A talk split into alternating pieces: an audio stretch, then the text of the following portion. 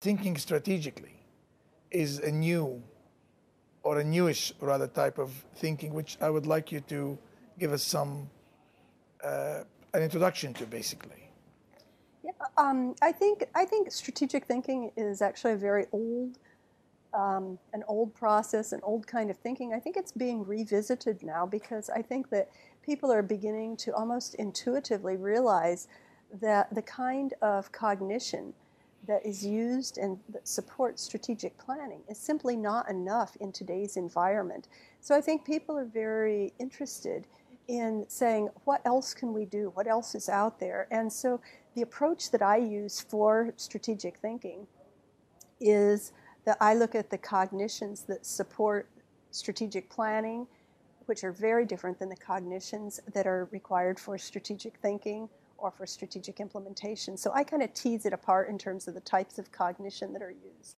So, strategic thinking, Dr. Julia, then, is a type of thinking that is used with strategic planning and strategic implementation. It's not a kind of thinking that is standalone or in its own. Exactly, exactly. That, and I think sometimes that's misunderstood. But the types of cognition that are required for strategic thinking are, in fact, distinctly different from the cognitions that are required for strategic planning. And I think successful strategists, strategic leaders actually need to have the agility to move between those. So it does it follow that to have a good strategic plan, you need to have a good strategic thinking behind it? Is it like what comes first? Is one a prerequisite to the other?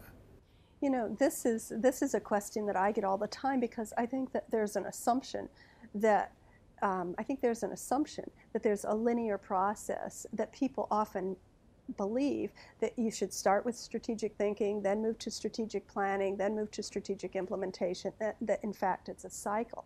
When in fact it's not that way at all. Many times you'll start with a very good strategic plan and then move into strategic thinking because strategic thinking is where we diverge the issues, we diverge uh, um, on the underlying assumptions. We actually need to identify those assumptions first before we can actually challenge them. So you can, it's not a linear process. You can start wherever you happen to be.